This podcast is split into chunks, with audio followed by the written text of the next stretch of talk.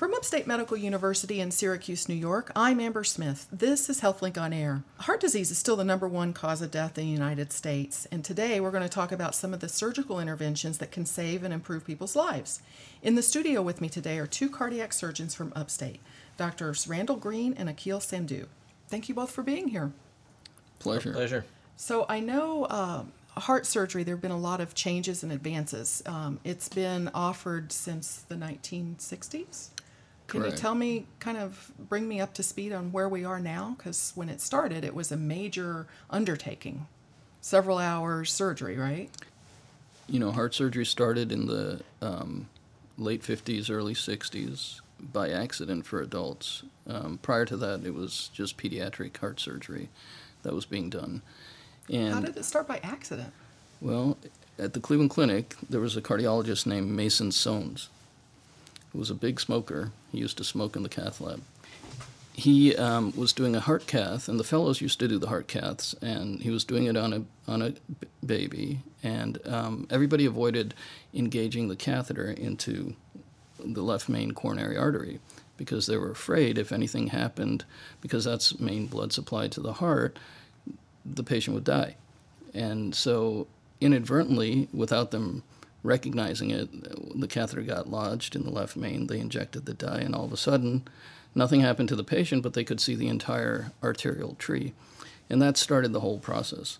And then there was a surgeon, Rene Favaloro, who did the first bypass um, uh, grafting using a piece of vein in an adult for a blockage in the coronary um, uh, from the aorta to beyond the blockage on the coronary artery. That's how adult coronary artery uh, surgery started. Wow, and it's just taken off from there. Correct. Wow, interesting. Well, um, these days you might not have to open a patient's chest to do the surgery, right? Right. So, um, you know, um, even even today, we still use the heart lung machine quite a bit in, um, for um, uh, doing all kinds of heart operations, including um, bypass surgery. Um, but we've gotten to the point where we can now, in certain cases, do it on a beating heart, so we don't have to use the heart lung machine, and um, that affords quite a bit of um, advantages, especially neurologic advantages, because you know sometimes the large artery in the in the in the body that comes out of the heart called the aorta gets calcified, and um, So that means it's stiffened. yeah, it's like a concrete pipe with cholesterol and plaque, Okay. and and if you manipulate that, that can sometimes break off and cause um, injury to organs like the brain. Um, so if you avoid manipulating it like you do with a beating heart, then you reduce that a little bit. And um, you know, I've seen um, in personal experience that patients bounce back a little quicker um, because you avoid the pump run. Uh, so that there are some advantages to that. Um, going one step further, we can now do that with um, minimally invasive techniques, um, particularly using um, the Da Vinci robot. And um, with three little holes in your chest and a little incision underneath your breast, we can uh, do at least two uh, bypasses uh, to the front of the heart that way. Interesting. Well, I want to, you said the term, you know, beating heart surgery, and I, I have a vision of what that's like, but can you tell me more about how that works? Sure. Um, uh, so uh, it's just as it sounds. We never stop the heart. Routinely, to, in order to do heart surgery, we want a still heart, and we have to arrest the heart and protect the heart uh, with the patient on the heart lung machine in order to do that. Um, but in this case, we we've developed methods in which we isolate a portion of the heart that we want to work on, and um, keep that relatively still, and let the heart do its job. Interesting. And you're able to suture and every, wow. Yeah, yeah. Interesting. The the alternative, Amber, uh, is using a cardiopulmonary bypass machine, as Dr. Sandhu, Sandhu stated initially. Um, that uh, device really permitted us to take the first cardiac surgery through to where we are right now in the different iterations of evolution of that device really has brought us to a point where we can do extremely complex surgical procedures on the heart. And um, at, although there is an opportunity to use a stabilizing system and not use a cardiopulmonary bypass machine to do coronary bypass operations, um, some of the most complicated things we do still requires cardiopulmonary bypass in that te- in that tool. Um, many of the studies that look at performing on pump versus off pump coronary artery bypass grafting surgery have failed to reveal any real substantive benefit. I mean, we have we have uh, uh, learned colleagues on both sides that have preferences as to using it or not using it to achieve uh, coronary bypass. Um, but at the same rate, it's it's a tool that the risk has gone down substantially. There were there was there was a great deal of conversation in the early 2000s about the consequences uh, to neurocognitive function being on a cardiopulmonary bypass machine, and that means that means uh, using that tool to artificially supply circulation and oxygenation to the body during the time that we have the heart stop to operate on it. That something was happening to patients and their uh, their uh, neurologic uh, function after being on a heart lung machine was different. And the truth there is that none of those studies um, have ever come out revealing uh, time after time that there's any difference at all. So the point is, it's it's a much safer tool that we use now than than we originally used back, obviously in the 60s and 70s. Most notably, the number of filters that we put on the machine to make sure that what's going back into the patient's body is just their blood, with no platelet aggregates or fibrin aggregates or small uh, piece of material that can that can uh, get lodged in smaller circulations like the brain and cause these effects. So, so how do you decide if a patient, if you're going to do an operation on pump or off, and does the patient have any say or or not? That's a great question. Yeah. Um, for me, I think um, you know the the the decision to do it off pump really depends on the patient's condition. So there are patients that um, are much higher risk uh, for being on the heart lung machine um, or cardiopulmonary bypass. Uh, for example, those patients with um, very poor lung function, um, that you don't want to use too much fluid uh, to um, oversaturate the lungs, and um, that would be a patient that I would definitely consider for off pump surgery. Also, um, patients that you know before surgery, you're going to run into the problem with the calcified aorta, which we talked about before. Um, I would I would consider um, off pump surgery in those cases. But remember, off pump surgery is limited only to bypass grafting okay. and not to other types of heart surgeries like valve surgeries where we really do need um, cardiopulmonary bypass and um, uh, arresting the heart. I do think your question's a good one, then, Amber. I mean, Keelat answers the question. I have a certain set of preferences um, in terms of patients that I see that I would use an off cardiopulmonary bypass technique versus using a heart lung machine. But the question really is, you know, does a patient have a say in which technique uh, would be best for them?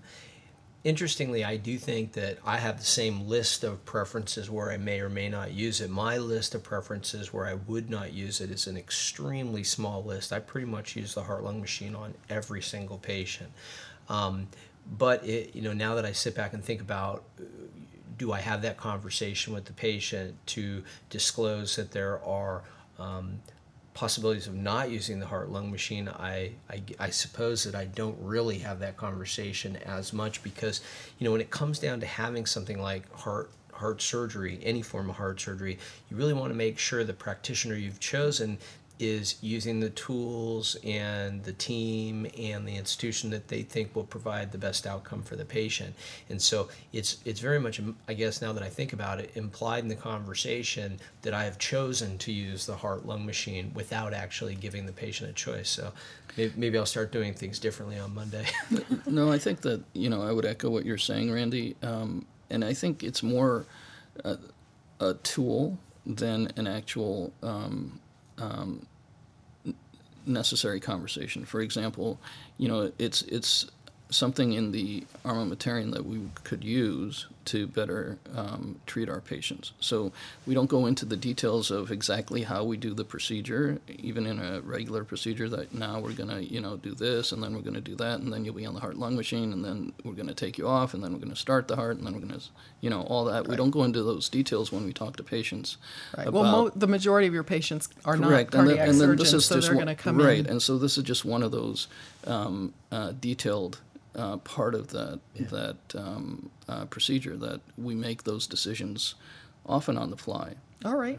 Let me remind listeners this is Upstate's HealthLink on Air. I'm your host, Amber Smith, and I'm talking with doctors Randall Green and Akil Sandhu. They're cardiac surgeons here at Upstate. Um, and Dr. Green, I wanted to ask uh, if you can tell us what you're doing for patients with atrial fibrillation. What right. are some of the options they have here at Upstate these days? Right. Well, uh, a little history. So atrial fibrillation affects just a great number of people that you know we see around town every single day, and, and so that's an irregular rhythm. right. Rhythm? Right. So typically we we run around in what's called a normal sinus rhythm at about 80 beats a minute. Um, atrial fibrillation is an irregular heart rhythm that originates in our atrium and uh, has circuits uh, that are re-enter over and over to create a faster heart rate that is irregular and does not have the coordination of the top and bottom chamber of the heart. Um, the way to stop that, uh, most frequently patients are treated with um, medications that either control the rate or the rhythm. Um, sometimes patients who have persistent atrial fibrillation and are symptomatic can undergo a catheter based procedure to treat that irregular rhythm. That's done by a cardiologist called an electrophysiologist. Okay. And some patients who have highly symptomatic and resistant forms of atrial fibrillation. Uh, may be candidates for uh, a, a, surgical procedure to treat the atrial fibrillation. And a few years ago, several years ago now, I uh, went out and learned a surgical technique that had a very high likelihood of getting patients back into atrial fibrillation, and it worked great. The problem was it was highly morbid. It meant it required general anesthesia. We had to take we had to make incisions in both the right and left chest under general anesthesia, and, and use these special uh, tools to work behind the heart and create create burns in the heart, believe it or not, with radio frequency energy to block these electrical circuits from going around and around to achieve a high rate of conversion back to a regular rhythm. That I did for years here in town, and it was again very effective, but the patients really suffered to get through it. So, about a year and a half ago, I learned of a procedure called the convergent procedure that uh, allows us to make just a small incision below the uh, midline, uh, just in the upper portion of the abdomen, and Above that's the, the stomach. Uh, right, okay. right, right below the chest, and access the sac around the heart. And we introduce a catheter through that little incision into the sac around the heart, and we're able to create a series of um, uh, of injury uh, a series of injuries to the back of the heart that prevent these electrical rhythms from going around and around. The reason it's called the convergent procedure, though, is not is because we're working in conjunction with an electrophysiologist. So the cardiac surgeon will do the surgical portion of the procedure, creating a set of blockages on the back of the heart, and the patient goes right into the electrophysiology lab where the electrophysiologist cardiologist performs a catheter-based procedure to treat the remaining portions of the left atrium where these rhythms can uh, re-enter with a catheter. So again, it's a way to draw on the expertise of a cardiac surgeon, accessing a part of the heart that the cardiologist finds difficult, and then uh, relying on the cardiologist's ability to access the part of the heart that the cardiac surgeon can't get to, and allow those two uh, professionals to merge their expertise to create a high level wow. of uh, of conversion to a regular rhythm for patients. How quickly does a patient see a difference? Many of them see it immediately. Immediately, uh, the patients can have periods where they go into and out of atrial fibrillation for up to a year, and we really don't call it a procedural success until one year comes around and the patient's in a normal rhythm. Tell me which type of patient this um, surgical procedure would be appropriate for. Not everyone that has AFib needs this, right? Right. So. so, most of the time, the patients that we're operating on have been treated medically for a year or two and medical treatment has been unsuccessful, they've undergone at least one, sometimes as many as four or five catheter based procedures to treat the atrial fibrillation and yet remain highly symptomatic. And so these are patients who are working age people in our community that can't go to work, they can't uh, carry on their activities of daily living, and are really searching for a solution to a, to a otherwise resistant problem. So can I can I ask him a question? Sure. So Randy, um, that was a great little snapshot about atrial fib. As you know, it's a very nebulous disease. 1.2 million people in the United States are afflicted with atrial fibrillation, and if you talk to an atrial fibrillation patient, they know it.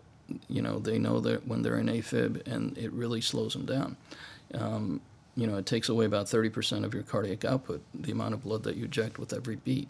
Um, but it also uh, necessitates anticoagulation in patients um, oftentimes. Can I ask what that is? Anticoagulation?